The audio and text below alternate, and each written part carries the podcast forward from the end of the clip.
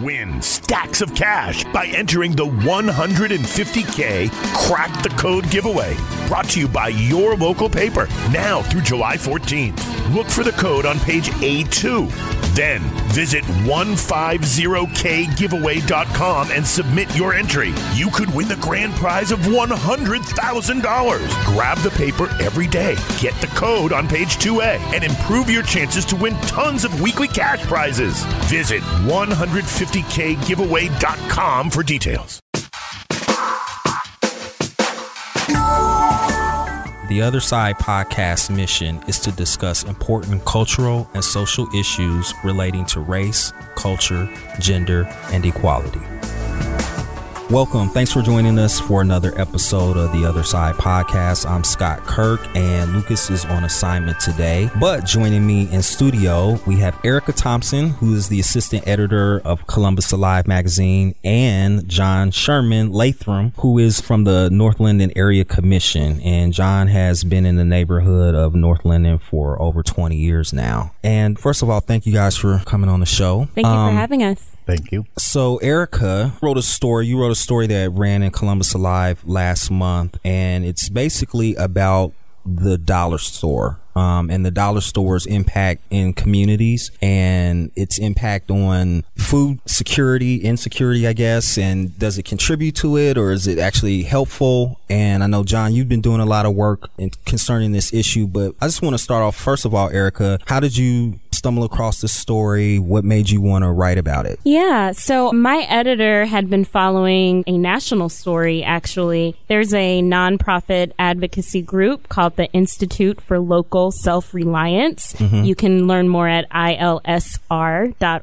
And they did a report in December 2018 about the impact of dollar stores on low income, food insecure neighborhoods. And there's actually been some legislation that different cities are passing to try to limit the number of stores because they're finding that they're contributing to the closing of independent grocery stores. And then also, I mean, they don't have a lot of healthy options. So, you know, they're contributing, they're further increasing the food insecurity in these neighborhoods. So we thought we wanted to see what that looked like here in Columbus, Ohio. And we know that the Linden area has, it's in economic decline. And actually the city came up with the One Linden plan to try to address some of those issues. And with Kroger, the only full service grocery store in Linden, leaving in January of 2018, we thought that there might be something going on there with dollar stores. So for my story, um, I looked at all six family dollars and one mm-hmm. general in the span of less than three miles and talked to residents and officials about the issue in Linden. So, John, I know that you have personally done some research to kind of see what the impact is overall what's your opinion on these stores in the community? Is it beneficial or is it more detrimental? I feel that it is more detrimental. We have, as Erica has said, six in our neighborhood, and the options within the store that the stores are predominantly not following health code. There's issues with packaging and where chemicals are stored next to foods. A lot of times the coolers are broke down. Now they're selling cigarettes and some are selling liquor. I would think a better option would be to offer fresh produce, fresh dairy products. Since the six have opened. As Erica said, we have lost our Kroger's. Mm-hmm. That it was the only store in Linden that uh, was full service. The thing also, again, with um, the dollar stores and Family Dollar in general, is that they don't offer complete services such as banking and pharmacy, COTA bus passes, and things like that in, in our neighborhood. And we don't have access to that in our neighborhood anymore. So you attribute Kroger leaving the neighborhood to these stores. In essence, these stores caused Kroger to leave. Is that what you believe? From my research that I have across the country in Kansas City, there's a uh, there was a study done, and that the independent stores are being closed. Like in our neighborhood, the IGAs are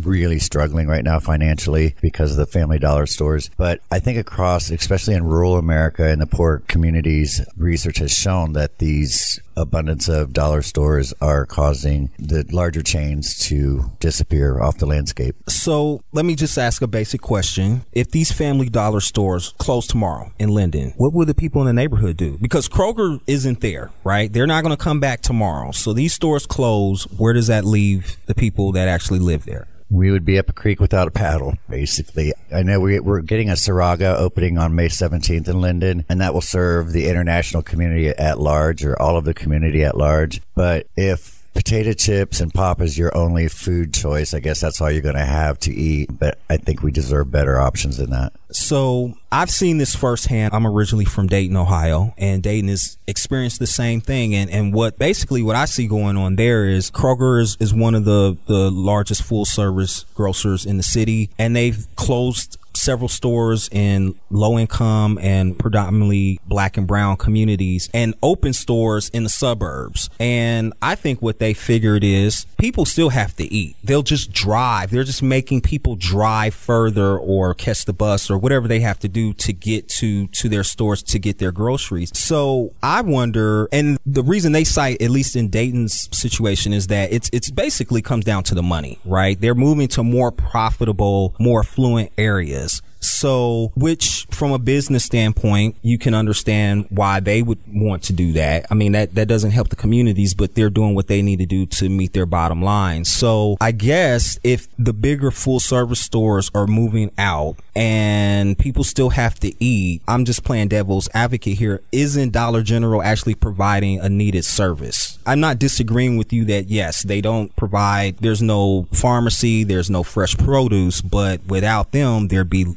nothing. So then I'm posing that question to both of you. Yeah, I mean, they do provide a need, and especially like aside from food, if you want to get household items, you know, at a lower cost, they do. And I don't think, I mean, John, you can jump in here that folks are advocating for the stores to be closed. There may be some legislation introduced to limit the number of stores, but we need more options other than the dollar stores. So the community has stepped up, and there are like gardens and there are produce drops and produce stands, but but as I mentioned in the article, there's a problem sustaining those efforts, especially when funding runs out. So we just need something in addition to the dollar stores. And one opinion that I really like from someone that I interviewed at the Kirwan Institute here in Columbus is that Linden needs affordable housing, more stable housing, and jobs. And then if folks had those things, then they would have more purchasing power for a bigger grocery store to come back. The other thing I feel about the Family Dollars or the, those types of stores is what they give to the community in return, which is basically nothing. Mm-hmm. Um, the properties, for the most part, are filthy. The conditions are horrible. There's trash. The jobs that they do offer are probably minimum wage at, at best.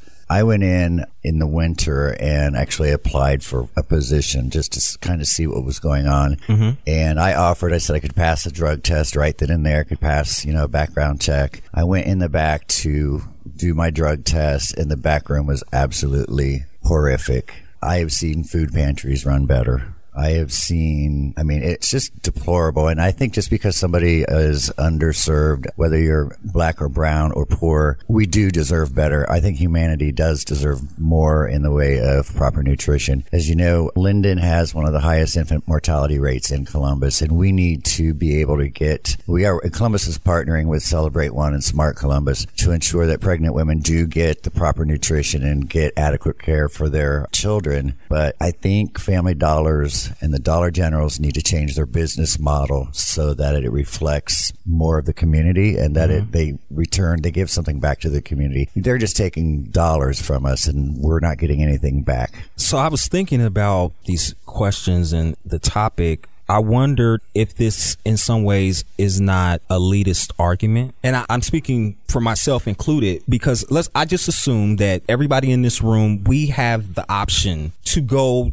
grocery shopping wherever we choose to because we we have the money, we have transportation, and so it's it's it may be easy for us to say, well, we should just close those dollar stores because they're terrible, and because it's very easy for us to just go somewhere else. But that's not what I'm saying. Okay set me straight. no, I'm not saying to close them. I think they need to be regulated. They need to, again, change the business model to re- give something back to the community. I actually just got a car two months ago. So the Family Dollar was literally two blocks from my house. And I would, I use it still for toiletries and whatnot. But when you say give back to the community, what specifically did you have in mind? Do produce drives for the neighborhood, participate more in the community events. We're having a 5K run in Linden. I would like to see them as a sponsor, perhaps. I've approached them at numerous times over the five years that they've been on close to my house for sponsorship for various Linden events. Never once have I got anything from corporate saying, "Sure, we'll be we'll participate." In terms of the the sanitation and the uh, the cleanliness of the properties, have you communicated that to anybody on the corporate level? And if you did, what was what was their response? Most definitely, we had uh, the two of them were closed for a period. One was closed for nine months. The one on Hudson and seventy one. The other one on Republic and Cleveland Avenue was closed about four months. I reported it to the health department and I reported it to corporate. I went in and took pictures and sent them to corporate and said, this isn't acceptable in our neighborhood. This, and we know, I hear it from other people that knows this is a, a pet peeve of mine. As you said, in other neighborhoods, they're spotless, they're clean. The employees are usually not under the influence of something. So it's an issue in poor neighborhoods of how they keep their, their property, their business, and what they offer. Yeah, I just want to jump in here. So there's also a resident of Linden, Lester Singleton, who has been doing these videos around Linden, documenting the state of the Family Dollars. Mm-hmm. And since the story ran, they have done another video at one of the locations to say they're seeing a little bit of improvement. I also got a text message from another resident who said, Hey, this one store, we see a little bit of improvement here, but we've seen that in the past. And then it kind of just goes back to the way that it was. And if I understand the argument that maybe we can't force businesses to change their model. We can't force them to participate more in the community. Mm-hmm. So if that's the case, then I guess my question is to the city of Columbus, what do we do? I mean, because we know that Linden is economically disadvantaged because of a history of systemic racism. So if these dollar stores are coming in and they're contributing to the closing of grocery stores, then what is the city's responsibility to come in and provide alternatives to the residents? And as we mentioned, there is a Saraga grocery store coming in, but that store is going to have some challenges ahead in terms of, you know, if they're going to get enough business. We just have to kind of wait and see how they will do. And in the face of these dollar stores here, which people do shop at because it's close, it's convenient, you know, is Saraga going to be able to survive? So again, my question to the city is, you know, what is your responsibility? Responsibility to help with this issue. Well, John, you're on the North Linden Area Commission. What's the commission doing? And have they have they approached the city with these concerns and what was the city's response? At this point it's all about research right now. I'm looking at what other cities are doing across the country to legislate the number of stores. I think six and three miles is way too many. I think you can walk to one in 15 minutes one to the next. So what we would like to do we have not really directly approached city council but i think being able to legislate the number of them in, in any vicinity as well as make sure that they are up to code, both, you know, health code and just building code. Have you guys thought about trying to attract another full service grocer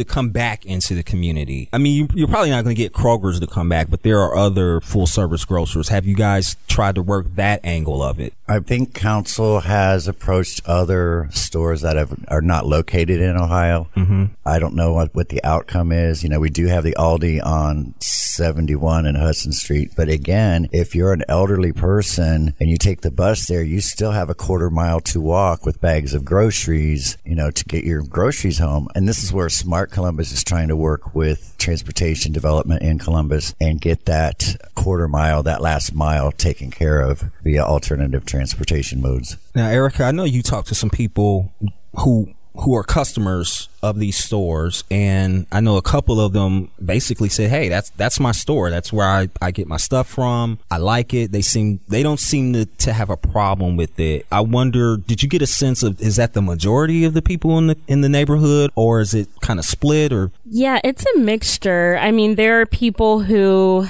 you know, they don't have a problem with it because they're able to get a ride with family or get a ride with friends to other Kroger's like the Kroger on Morse Road or the Kroger in Graceland. Some do catch the bus, but again, if they have to go to their job, if they have to go get childcare, it becomes too much of a hassle. So it's, it really depends on your access to transportation at this point. So I, I feel like it's a, it's a mix, but I will also mention that in kind of talking to the community, there were people who were like, well, I really don't want to talk about the food issue. I want to talk about my slumlord. So again, I think that goes back to the issue of stable housing and then mm-hmm. also access to jobs. Those are problems that we kind of have to look at too to help with this issue. So John, ideally, if you could see a vision for the neighborhood in, in relation to this issue, what would that be? I would like to see more mom and pop stores open up, to be honest. The, the smaller IGAs, these small markets, I know that's what they're, they're hoping to happen in what the, is proposed to be the downtown Linden. Along with that, though, even outside of the grocery stores, our food choices going out is all fast food and not good for us either. So we would also like to see healthier restaurants and again, access to produce. Unfortunately, we live in Ohio, so our fresh produce is six months of the year. Yeah. I'm trying to start something up where we can start teaching people how to cook again and be more fiscally responsible with their money. You can, a bag of flour can make pasta and a dozen eggs makes a whole lot of pasta. And I know people say they don't have the time, but I've, I've learned personally, I'm not wealthy by any stretch of the imagination. I've learned to make the time to make my food dollars stretch. And I think a lot of it is education with the community and, you know, going on with the slumlords and everything. If we don't have healthy housing and um, a healthy walkability factor in our neighborhood, stores aren't going to want to come into our neighborhood, and that lies a problem. And I think we need to get council on getting more incentives to get these, you know, a Fresh Thyme into our neighborhood. I personally know people that would shop at those stores. Fresh Thyme to me is not a high end store like a Trader Joe's or a Whole Foods or anything like that. We just don't have the options that most other communities do. And same thing, the same discussion is happening over on the hilltop as well. So we just need to get better options, get our city officials to give people a reason to come to Linden and set up shop. Is this something that you think will improve as the neighborhood, such as housing? Because uh, I mean, these are systemic issues. They're they're interconnected, but these are not things that are just going to happen overnight, right? It, it takes a long time to to change the sort of the, the makeup, the fabric of the neighborhood to some extent. In the meantime, in the short term, I don't know what can be done. Is there anything that can be done? Those are great ideas that you mentioned, but, and I think you even touched on this, Erica, in your article where there have been other things like, you know, fresh produce markets. I think you even cited a free fresh produce market, but those things don't seem to be able to be self-sustaining for very long. One, why do you think that is? And how could that change, I guess? Well, I think money is the primary answer. So like the St. Stephen's Community Center, they had a really cool urban garden going on, but they've mentioned that they just hit a wall with lack of funding. And the other organization that just does it out of their own pockets is called Food Not Bombs. Um, they set up a stand in South Linden every Saturday. So there are like a lot of these little community organizations helping out with the issue. But I mean, some of them do depend on funding from the city. So that's something else that the city can look at is making sure that they're sustaining these efforts. But to go back to, like you said, it's such a it's a systemic issue. It's so overwhelming. Well, the city's One Linden plan um, that they released in 2018, they did a remarkable job of addressing the scope of the issue. Like a lot of the stats that I got about the neighborhood are from that plan, and it was extensive research. So I want to see, you know, what are the next steps, and if we know that you know we need more stable housing or we need more jobs, then what are concrete steps that they would like to take next? And I think that's um, very doable for them. And Saraga has promised to, like, in addition to setting up the grocery store, which will provide jobs to the neighborhood, they have additional space in their building to incubate small businesses. And they've done some of this at their location on Morse Road. So I think that's a a great idea. And I think that the city, and the city does have plans to partner with them in that. Mm-hmm. So I would like to see the city helping residents, you know, start their own businesses um, so they can, you know, sustain themselves economically. So yeah, I think that's one way to start. That whole shopping center there where Saraga's will be opening has a huge opportunity to have small markets in it. Every single empty store there could have an Asian restaurant, a Mexican restaurant, with anything. Um, we've got some great Somali markets coming up, and we have a lot of people interested in starting businesses of that nature in Linden. So we're hopefully working with the business community to um, foster those that growth. John, you've been in the in the neighborhood in the community for a long time are you optimistic about its future?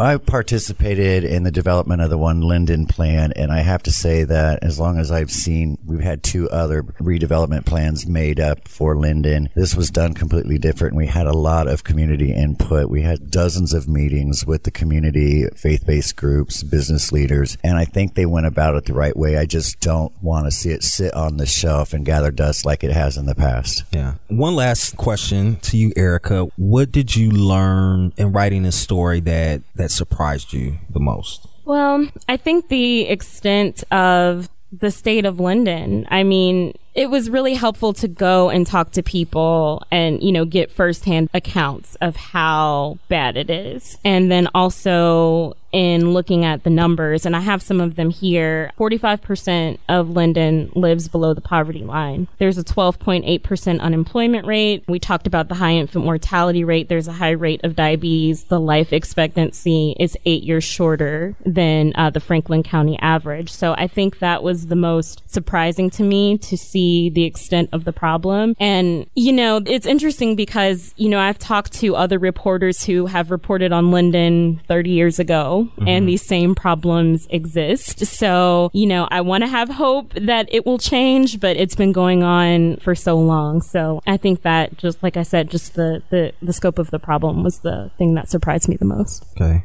Well, John, I, I just want to thank you for coming in and, and, talking to us and sharing your experience. And thanks for your work in the community and the neighborhood. Please keep us posted. Come back and let us know if things are getting better or they're getting worse. Um, Will do. Thanks for having me. We definitely want to stay on top of this issue. And of course, Erica, thank you for. I just want to know that Columbus Alive is our sister publication. So please, please, please go check out Erica's article. It's on the Live's website and it ran last month. And she's got a lot of information, a lot more stats. And so if you want to learn more about this issue, that's definitely the uh, the place to check it out. And um, just want to thank both of you guys guys for joining me today. I really appreciate it. Thank you so much for having me. Yeah, vis- please visit columbusalive.com. And then just, you know, listeners here in the city, you can hold the city accountable. Contact your city officials to stay on top of this issue and then also the One Linden plan. But thank you so much for having thank, me. Oh, and before I'm, I'd be remiss to, John, if people want to get in touch with you, how can they do that? Or what do you suggest they do if they have concerns and they want to want the commission to address those concerns? Since I chair, you could email me directly directly at john dot l-a-t-h-r-a-m at gmail dot com and I will do my best to uh, get you where you need to go and to the right officials. All right. Well, thank you. And thanks again for um, those of you out there tuning in. Don't forget, we love to hear from our listeners. So please check us out on our Facebook page at Facebook slash groups slash other side podcast, or you can always hit us up on Twitter at other side underscore pod. And uh, there you'll find a bunch of photos and old episodes, and you can submit questions or suggestions to us. We love to hear from you. But until then, until the next time, try to see things from the other side. Thanks.